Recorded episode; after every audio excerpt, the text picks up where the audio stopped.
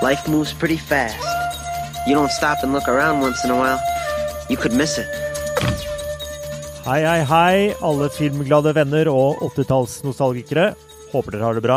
Vi er Ringpermen rett på video, og vi har kommet til episode nummer 17. Vi har mye vi skal gjennom i løpet av de neste ca. 30 minuttene.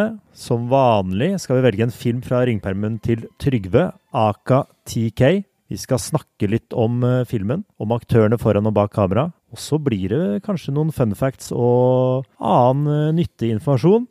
Og vi har også sett filmen på nytt i dag. Hvordan opplevde vi det? Og til slutt skal vi få lest opp forhåpentligvis et eh, mesterverk av en anmeldelse som ble skrevet av 16-åringen i 1988. Gjør dere selv komfortable. Skru kanskje opp lyden litt. Velkommen skal dere være. Nå, hvordan går det med den tidligere 16-åringen borti studiohjørnet der? Har du det bra i dag, Trygve? Ja, det har jeg, Anders. Eh, nå har vi jo vært igjennom en sommerferie og er meget sugen på å gjøre en podkast igjen. Ja, du er klar for å nerde litt eh, om filmen, du nå? Det er jeg jo selvfølgelig alltid, men eh, litt mer enn vanlig i dag. Ja, du er på'n. Det, er, eh, det er bra start. For det ble jo litt sånn nerding i, eh, nerding i dobbelt forstand, eh, faktisk, i forrige episode. Da tok vi for oss en uh, sommerfilm, 'Nerdenes hevn'. Som det var en litt sånn lettbeint og tullete film. Hvilken film skal vi snakke om i dag? I dag skal vi snakke om uh, intet mindre enn uh, Stanley Kubrick sitt nest siste mesterverk, eller i hvert fall sin nest siste film, Full Metal Jacket. 762 millimeter full metal jacket.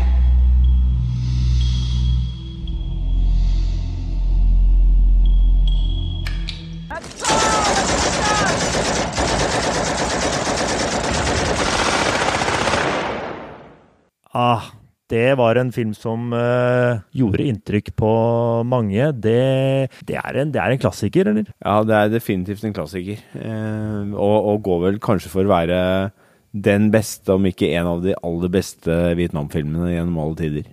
Ja, jeg tok en titt på IMBD-rankingen, og der ligger faktisk Full Metal Jacket som eh, en av de 100 beste filmene noensinne. Så det er ikke småtterier. Men først tenkte jeg, skal vi ta litt sånn uh, box office-fakta, eller? Det er jo det er Ja. artig. Vi har jo box office-kongen eh, med oss her i dag, ja, så det, det har vi jo. Eh, Jeg kan si at filmen hadde premiere 26.6.87 i USA. Litt utpå høsten i Norge. Og den, den ble satt opp mot to andre filmer samme uke i USA, nemlig Dragnet og Jean de Florette. ah, Ja, det er også gode filmer. Det er gode filmer. Og, og Full Metal Jacket, i tillegg til å være et kunstnerisk mesterverk, så, så gjorde den også bra kommersielt. Den spilte inn eh, 46 millioner dollar i USA og drøyt 100 millioner på verdensbasis, som er respektable og veldig bra tall, eh, tatt 1987 i betraktning. Og den kosta faktisk 30, 30 millioner dollar, som også var godt over gjennomsnittet av studiofilmer på den tiden. Så det er forholdsvis en stor film eh, på box office, dette her. Eh, så det blir spennende å høre mer om eh, filmen. Finne ut litt om dette her fortjener den klassikerstatusen og alle de innspilte millionene. Men eh, før vi går videre, Trygve, så kan du dra oss litt gjennom hva Full Metal Jacket handler om. Og da gjør vi som sist gang. Da tar jeg og leser fra videocoveret. Dette er en film om Vietnamkrigen og den nedbrytende prosessen som gjør mennesker til drapsmaskiner. Det hele begynner med at du følger Joker, Animal Mother, Gomer, Eightball og mange flere amerikanske unge menn som må gjennom en helvetes forgård av en rekruttskole under drillsersjant Gunry Hartmans mildt sagt usympatiske ledelse. For denne Hartman er alle fremtidige marinesoldater verdt omtrent like mye som en gjeng fluelarver. Eller kanskje til og med mindre. Sammen skaper de en rå, nådeløs historie som er krydret med bitende humor. Fra kamptreningens prøvelser til krigens marerittaktige prøvelser, når det etter hvert blir sendt på oppdrag og ut i virkeligheten i U City, Vietnam. Åh, den filmen har jeg lyst til å se, hadde jeg tenkt da. Jeg sto på leste bak Ja, det er bra innsalg. Vi snakker jo Stanley Kubrick her. Ja, vi snakker Stanley Kubrick.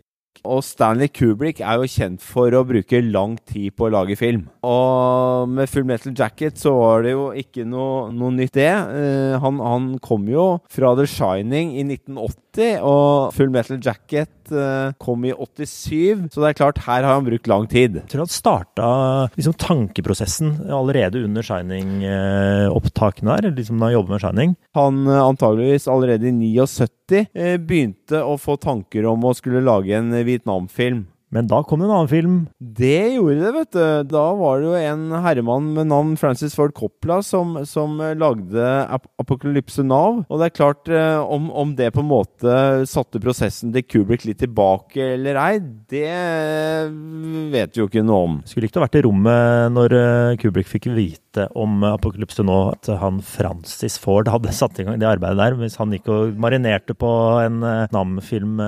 Og, og, det er mulig at, at han tenkte tenkte at sør nå, eller at han ble inspirert til at uh, nå skal jeg lage noe også som uh, er, er, minst like bra. Ja. Jeg tror det gikk et par, kanskje et år uh, der, hvor, hvor, han liksom la det ikke, sannsynligvis ikke på is, men han hadde han la det liksom litt bak. Men så kom han over en novelle som var en krigsveteran som hadde skrevet. En novelle som het Short Timers.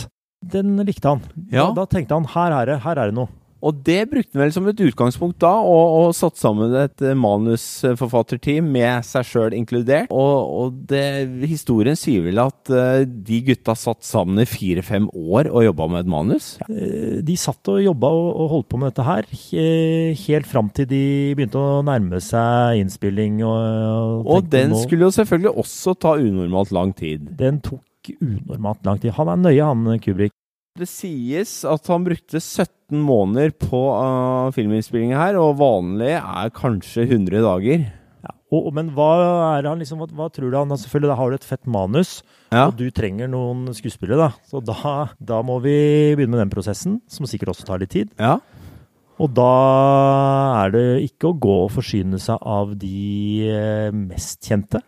Nei, Stanley Kubrick han i dette tilfellet valgte måten å, å kjøre litt eh, hva skal vi si, love school. Altså mer ukjente folk i, i rollene. Og, og det syns jeg er et ganske kult grep i, i, denne filmen her. Det er liksom ingen som tar glorien. Det er, det er filmen og Kubrick som styrer det hele, på en måte sier historien at uh, en annen uh, god ringpermen rett på video-venn av oss, kan vi kalle han, Alan Parker, som, som jobba med, med, en film som het Birdie.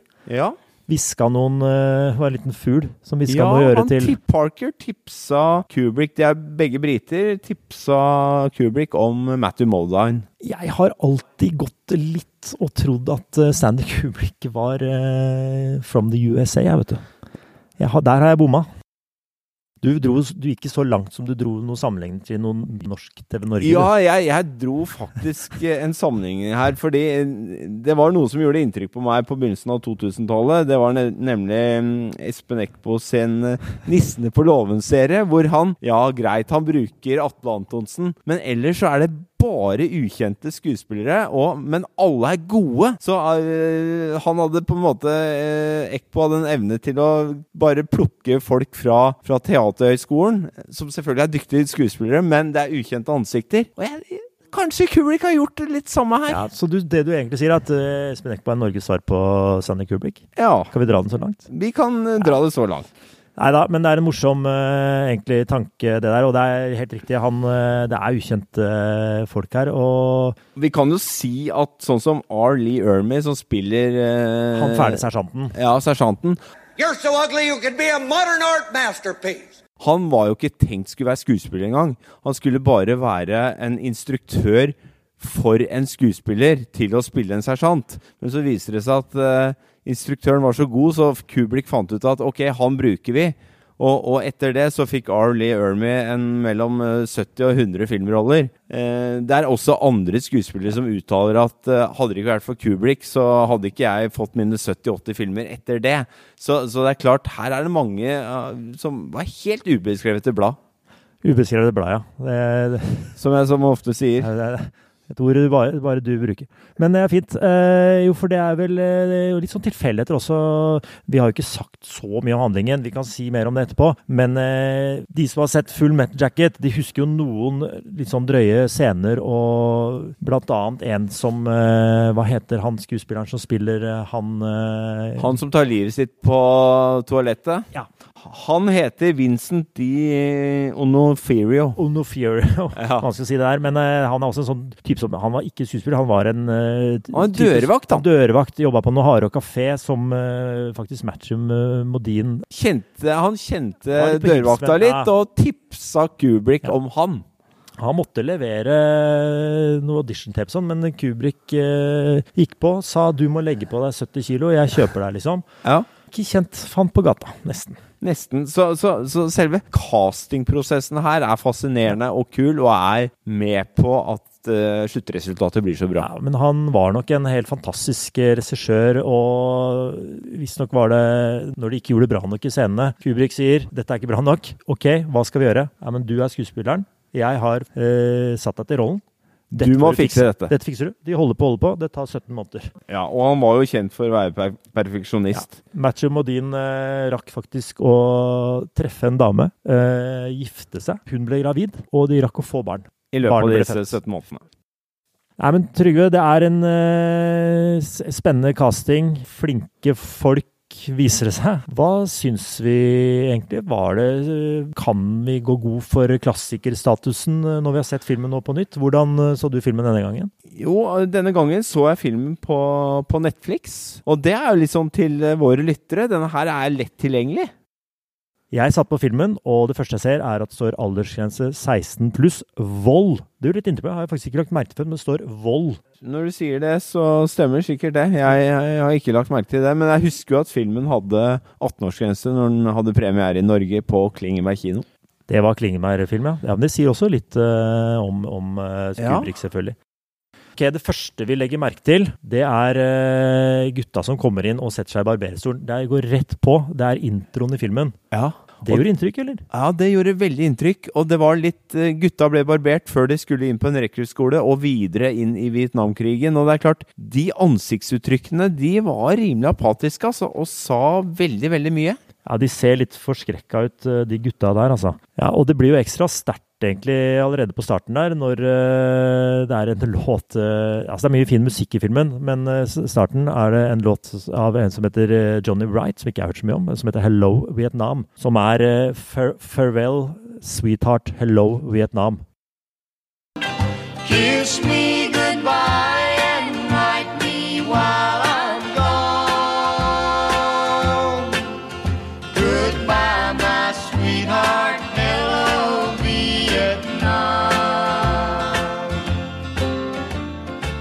filmen er delt opp i på en måte to deler. Ja, Første del er eh, liksom det vi i Norge kaller rekruttskolen. Eller Ja. kanskje krigsskolen. Her skal vi lære å militæret. krige. Lære å være, bli menn. Og del to er eh, Da er vi i Vietnam i krigen. Det er jo en ganske intens start der på kaserna på den eh, rekruttskolen. Ja, det er sinnssykt intenst, og, og det er en, en uh, drill instructor uh, og, og en uh, ordbruk eh, som eh, den dag i dag er ganske drøy. Ja, han derre drillinstruktøren som var rett from the army, Ja. han leverer. Og han er så stygg i munnen og har så mye drøye ting som han antageligvis har med seg fra sin yrkeskarriere. da. Ja. Sånn at eh, gutta med manuset, de skrev faktisk om hele, hele Ja, manuset. for det er vel R. R. Lee Ermey som står bak mye av den eh, monologgreia som, Ja, som det, går kommer. ikke an å, det gikk ikke an å skrive engang alt hva han eh, klarte å lire av seg så, i, i det opprinnelige manuset. Men han har Han leverer på, på drøye ting, altså. Han, jeg la merke til at han, han sier sånn 'Jeg skal vri av deg hodet og drite ned i halsen din'. Han kjører mye den greia der, liksom. You nervous? Sir! Sir, what? Are you about to call me an asshole? Sir, no, sir! How tall are you, Private? Sir, five foot nine, sir! Five foot nine? I didn't know they stacked shit that high. Ja, det er, det er jo ganske drøyt. Ja, det er nesten litt Jeg, jeg ble faktisk fikk nesten litt vondt, jeg. Jeg ble, jeg ble nesten litt sånn Ja, flau. Men det er vel det de prøver, og det er vel målet med å oppnå dette her. Og Det handler om å bryte ned og, og bygge opp igjen. Ja. Og en annen ting jeg la merke til, er at uh, det var jo bare monolog, egentlig, fra han i 20 minutter. Og, og liksom den første dialogen hvor to stykker prater til hverandre, det, det, det er 20 minutter ut i filmen. Det har en eller annen fet virkning, og jeg må jo også si at uh, hvordan disse rekruttscenene blir uh, fremstilt, det, det er veldig sånn troverdig på en eller annen måte. Du trodde du, du fikk opp- flashbacks ute i militæret, eller? Uh, oppi all banninga. Ja. Jeg fikk faktisk flashbacks Ja. til militæret litt, altså.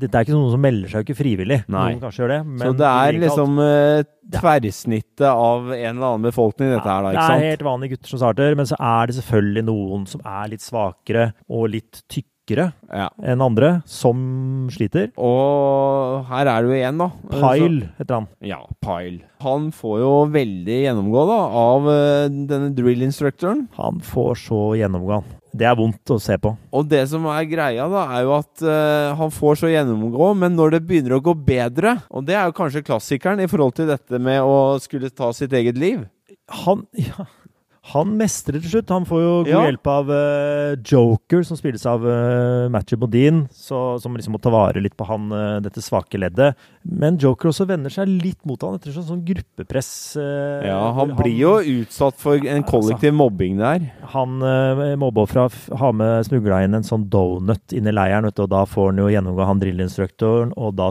blir de andre gutta litt forbanna på han, for da må de ta pushups og greier. Så Ja, de som må en ta sånn straffen. kollektiv straff, mens han står og spiser donuten. Så, så, men men uh, Matchebudin Modine, Modine er litt med på det, men samtidig så blir han uh, Han kommer seg og får jo til ting. Ja, han er god på skytebanen og, og får litt skryt av drill instructor. Ja, men så bygger det seg opp, da. Det bygger seg opp. Mot slutten av uh, rekruttskolen, og han bare Ikke faen om jeg skal til noe Vietnam. Og da bygger det seg opp mot en av eh, filmhistoriens mest klassiske Ja, scener. det er nok det. Og det er en sterk scene. Ja, veldig, altså. Veldig eksplisitt scene. Vi er på toalettet Vi er på toalettet. midt på natta. Jævlig fint blikk på han uh, Vincent i Onforio der. Altså, han ble vel nesten Oscar-nominert for den rollen, han òg. Han burde jo blitt det. Ja, det samme med drillinstruktøren. De fikk ikke noe Oscar. Nei, de fikk ikke det, men, men altså hvordan øyet hans er, og, og, og hvilken sinnsstemning han på en måte klarer å få fram der. Det er et par eh, legendariske eh, sitater han lirer av seg inn på, på toalettet der før han tar sitt eget liv, da. Som er Ja. en sterk scene. Hi, Joker. Leonard, if Hartman comes in here and catches us, we'll both be in a world of shit. I am in a world of shit.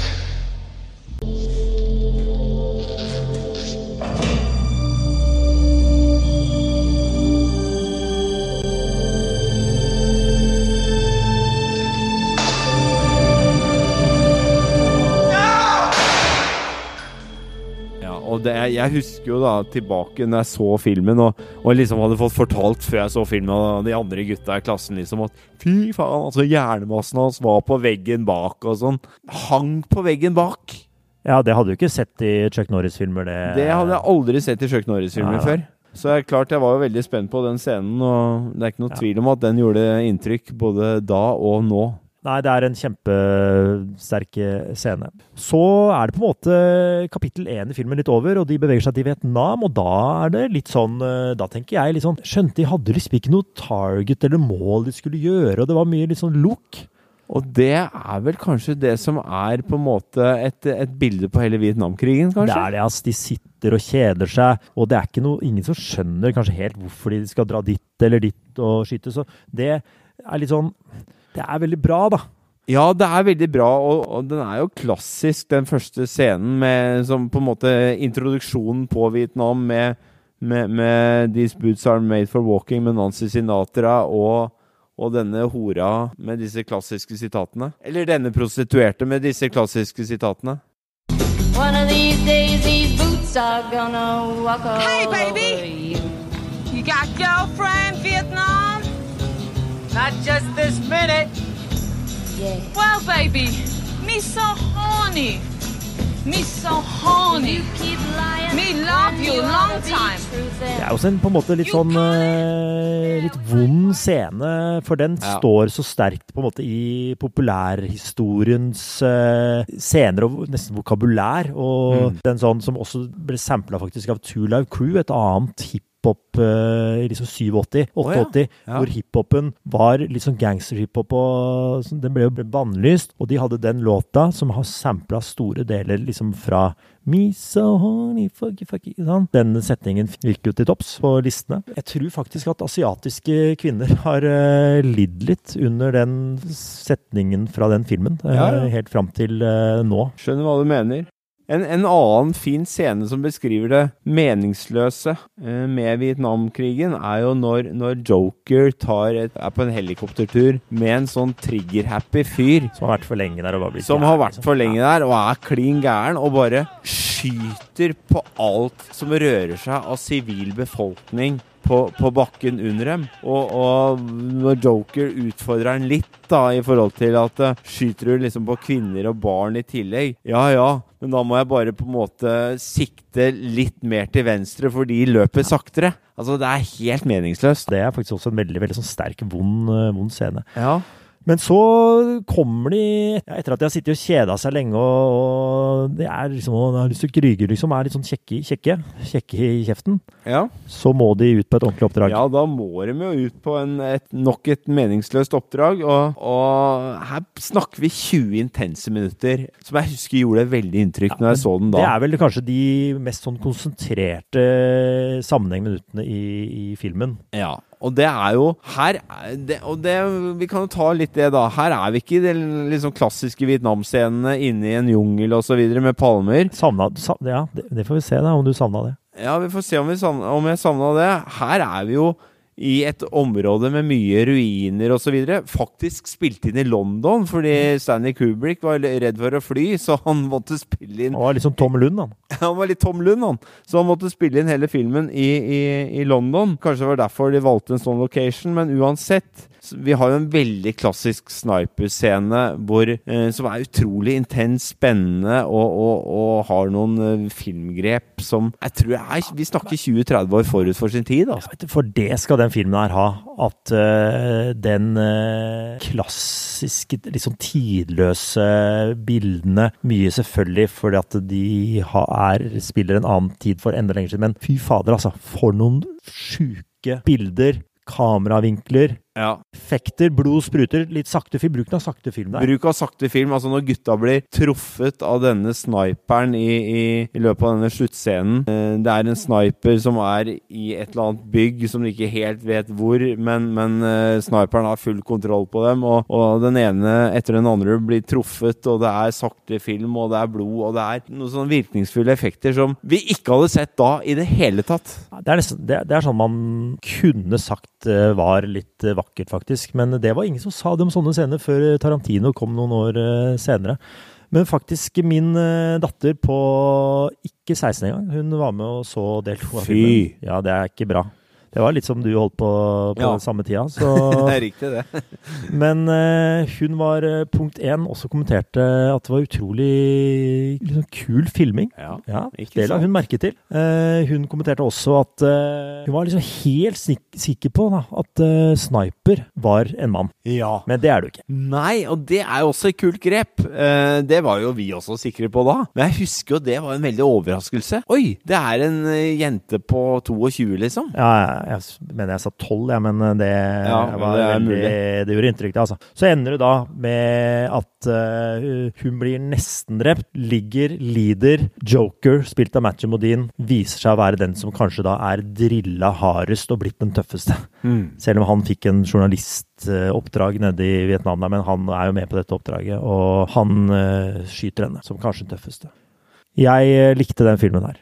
Ja, dette her er eh, helt der oppe og nikker, altså. Dette var utrolig bra. Det Nei, var det- gøy å se igjen. Ja, det var det, altså. Jeg tror jeg drar som eh, Skal vi gi en liten karakter eh, da, Dagens karakter, eller? Ta- Her tror jeg Altså, for første gang i podkasten så tror jeg vi kan si at vi ser en terningkast seks-film, altså. Ja, jeg drar på med en sekser sjøl, jeg. En god antikrigsfilm, Ja. rett og slett, altså.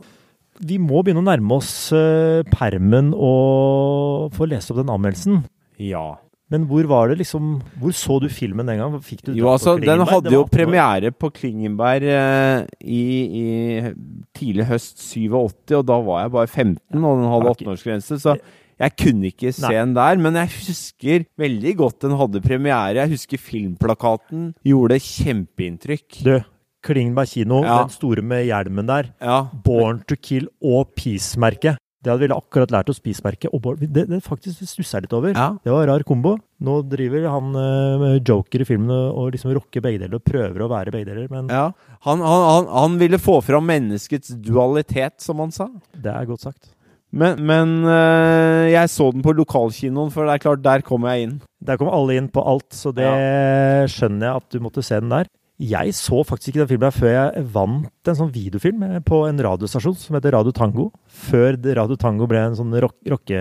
Tror vi er inne i 89-90 her, altså. Hvor, hvor du faktisk kunne vinne en videofilm. At det gikk an. Ja, Det- det, det var jo bare muligheter for å leie film på den tida. Ja, så, men plutselig rundt der begynte de kanskje å selge videofilm også i noen butikker. Litt usikker på det, altså. Vet du hva, Jeg satt i hvert fall med til odel og eie en uh, full metal jacket i sånn tykt videocover. Ja, det er fett. Og hadde den uh, hjemme på, på den nye, nyinnkjøpte videospilleren. Jeg så den mange ganger, ass. Og selvfølgelig, jeg så del én med skyt, skyting i hodet. Ja, selvmordsscenen på toalettet gjorde vel inntrykk, ja. Det var mye spoling og sakte film uh, der, altså. Ehm, men hva skrev du i anmeldelsen, egentlig? Jo, nå er det jo forfatteren sjøl som las. Det var deilig, altså. At du fikk sagt det. Eller les. Nei, nå ble jeg usikker. Tror det er uh, les. Det er les. Full Metal Jacket, Warner Brothers, regi Stanley Kubricks, medvirkende Jan Harland. App, app. Jeg har ikke sett noe Jan Harland i Nei. den eh, rollebesetningen Og her. altså. her, andre gang på rad, så, så, så stryker jeg på fakta. Altså, fordi Jan Harland, han var jo produsent, han. Jan Harland også høres ut som en som bor på Nesodden. Ja, han kunne bo på Nesodden. Men, men eh, han er produsent, en britisk produsent, så det er jo bare tull og tøys, dette her. Jeg burde jo skrevet i hvert fall Matthew Modine. Er det, er det én medvirkende? Ja, og det, han var ikke med. Ok, men det, jo- det, det sier jo litt om uh, Kubrick sin bruk av helt ukjente folk, da, som Ja, ikke du ikke brydde sant? deg filla om. Det er et godt bilde på det. Jan Harland, hvorfor får du det? For jeg skjønner ikke hvor du har fått det. Og, og jeg må jo si at uh, det var ingen skuespillere da som var kjente for oss. Husk på at Matthew Modine har blitt mer kjent etterpå. Det er greit han var med i Birdie, men, uh, og han hadde spilt i noen Madonna-videoer osv., men mm, Ja. Jeg skriver som følger. Dette er den beste film som noen gang er laget om Vietnam. Ja, det, det, det, var ikke, det var ikke dine ord. Det var mer en sånn, en, en sånn opplysning. Nei, jeg tror det er mine ord. Ja, okay. Det handler om noen gutter som blir trent opp i en leir for de skal ut og slåss. Ut og slåss, ja. Dette er en brutal, rå og intens film med knallharde replikker. Ja, det er det jo. Jeg har aldri sett en så bra film. Den inneholder alt. Oi. Nok et mesterverk av Kubricks som har laget A Clockwork Orange. Ja, ah, ah, hadde du sett Clockwork Orange da når du var 15? Nei, jeg tror ikke jeg hadde sett noe Kubrick-filmer. Kanskje The Shining. Ja, for dette er også litt viktig å påpeke. I 1988 der, så er det ikke sånn at vi liksom har sett oss opp på hele katalogen til Kan eh, hende jeg har sett Kubrick. eh, 2001 en romodyssé Det er også. så vidt, ass. Men På, fader, på en mandagsfilm. Shining og alt det. Vi hadde ikke sett det. Så dette er den første filmen vi så uh, Ja, som gikk på kino møte, med Stanley Kubrick. Vårt første møte med Kubrick. Ja, helt klart. Han har den fulle kontrollen over hele mesterverket. Skuespillerne er også helt utmerket. Denne filmen hadde fortjent en bedre skjebne under Oscar-utdelingen. Ja, Det ble ikke noe Oscar på den. Eh, det ble i hvert fall én nominasjon for beste screenplay. Jeg tror faktisk jeg fikk Oscar for beste Ja. Ja. stemmer. Men både sersjant, uh, drillinstruktør uh, R. Lee Ermey. og uh, Vincent Di Onofrio hadde fortjent en bedre skjebne. Og det skriver jeg også. Denne filmen hadde fortjent en bedre skjebne under Oscar-utdelingen. For maken til film har jeg aldri sett. Dette kommer til å bli en kultfilm av dimensjoner. App, app, app. Jeg lurer på, Her blander du kultfilm det, ikke- Jeg tror vi kalte alt som du visste Ja. kom til å stå i framtida. Ja, det er en det, jeg klassiker. tror mer det. er jo mer en klassiker. Ja. klassiker.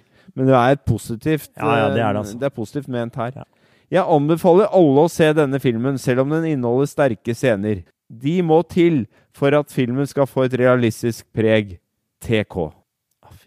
Vet du hva? Du, vet Lang hva? anmeldelse. Veldig lang anmeldelse. Vet du hva? Her naila du det. Hadde vært en terningkast her, det var jo selvfølgelig ikke terningkast. Da hadde nok fått seks. Ja, det hadde vært seks. Men vet du hva? Når du leste det nå, jeg, jeg fikk frysninger. Ja, var det ikke litt to the point, da? Ja, Det var dritbra. Hæ? Det var helt on point. Så da er vi egentlig enige om at uh, du var sjukt for Det må ha vært et slags sånn gjennombrudd for deg i forhold til å gå litt videre Ja. på actionfilmen da. Litt vekk Men- fra Chuck Norris. Men du hadde vel en liten downer etterpå igjen? Ja da, eh, jo da, jeg var nok ikke helt ferdig, men Da hadde du fått smaken på noe som var Det Wow. hadde jeg nok. Eh, og, og jeg hadde nok, selv om den, det kan jeg avsløre nå, Platoon ikke var i permen, så hadde jeg nok sett den, og mulig jeg satt denne her litt høyere, faktisk. Ja. Selv om det også er en kjempefilm. Ja, for det er det Full Metal Jacket uh, er. Det er en, uh, det er en krigsfilm, men den er bygd opp. Det er litt annerledes. Det er det. Så eh, du var superfornøyd da, og vi er uh, Superfornøyde nå? Jeg tenker at de som ikke har sett den filmen her var, altså var det litt sånn Tror det var en sånn guttefilm? Jeg vet ikke, men jeg, uansett, jeg anbefaler alle å benytte muligheten til å se denne på Netflix. Ja, det stiller jeg meg bak. Den ligger der, den, og er klare for å bli sett. Bruk tid på den. Vi har kommet til veis ende. Ja, Episode 17, vel gjennomført. ja, dette her var gøy. Ja. Gøy å være tilbake igjen. Det var deilig. Eh, vi skal komme tilbake, vi, og snakke om nye filmer. Det er mye godt der. Jeg, jeg tror det, Jeg syns vi fader ikke har hatt noe norsk. Vi har ikke hatt noe norsk, så vi kan vel kanskje si at mulig det kommer noe norsk neste gang? Skal vi nesten gå så langt som å love en norsk film? Ja, det kan vi gjøre. Da kan dere tenke dere, folkens. eh, Norsk film eh, mellom 87 og 89. Hva kommer? Hva kan det være? Men før vi får svar på det, eh, ta og gå og følg oss på Instagram, for der har vi begynt å poste mye gode foran og bak eh, kamerabilder. Kanskje egentlig vi, jeg kan si all, alt som er litt relatert på en eller annen måte til filmen vi snakker om i podkasten, får en eh, plass på Instagram. Inntil vi høres igjen, sier vi som vi pleier å gjøre, På gjenhør. på gjenhør. Takk for oss. Joker? Yo, What's up? We got the sniper. I saved Joker's ass. I got the sniper. I fucking blew her away. am I bad? Am life taker? Am I a heartbreaker?